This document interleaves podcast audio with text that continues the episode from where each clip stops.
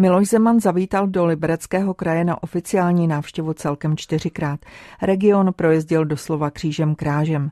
Při své návštěvě se setkával s obyvateli Liberce, Jablonce nad Nisou, Nového Boru. Opakovaně navštěvoval také nejrůznější firmy. V duchu setkávání s obyvateli se nesla většina jeho návštěv. Je to logické, protože právě občané ho volili v přímé volbě. Tím se cesty Miloše Zemana lišily od jeho předchůdců, jak zmiňuje politolog Jan Kubáček. Můžeme vidět odlišnosti zejména mezi cestami Miloše Zemana a jeho předchůdců, kteří vlastně se spíše seznamovali s terénem, navštěvovali starosty, navštěvovali představitele kulturních institucí.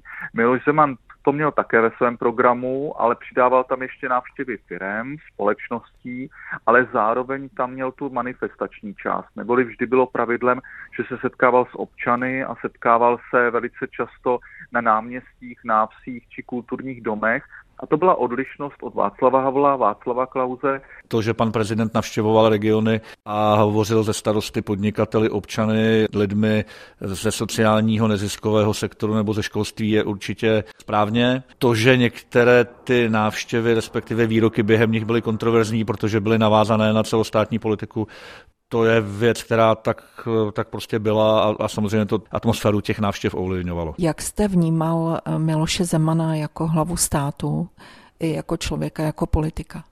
Miloš Zeman si funkci prezidenta mimořádně užíval, nehledíc na pravomoce, které jsou mu dány ústavou. Eh, myslím, že si během těch deseti let vyřizoval spoustu účtů z období, kdy byl premiérem, předsedou ČSSD, Myslím, že jeho sloní paměť a schopnost eh, nikdy neodpouštět se projevila. Možná to bylo trochu výkonu prezidentské eh, pravomoci.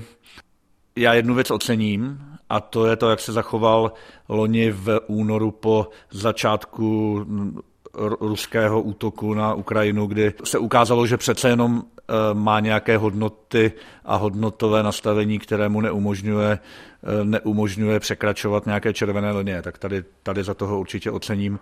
A asi bych ještě ocenil jednu věc, a to je to, že nakonec úplně na, na samém sklonku eh, své prezidentské kariéry se rozhodl, že nebude testovat další překračování pravomocí a že se nakonec rozhodl, že nebude jmenovat předsedu ústavního soudu, jehož pravomoc by začala až za pět měsíců.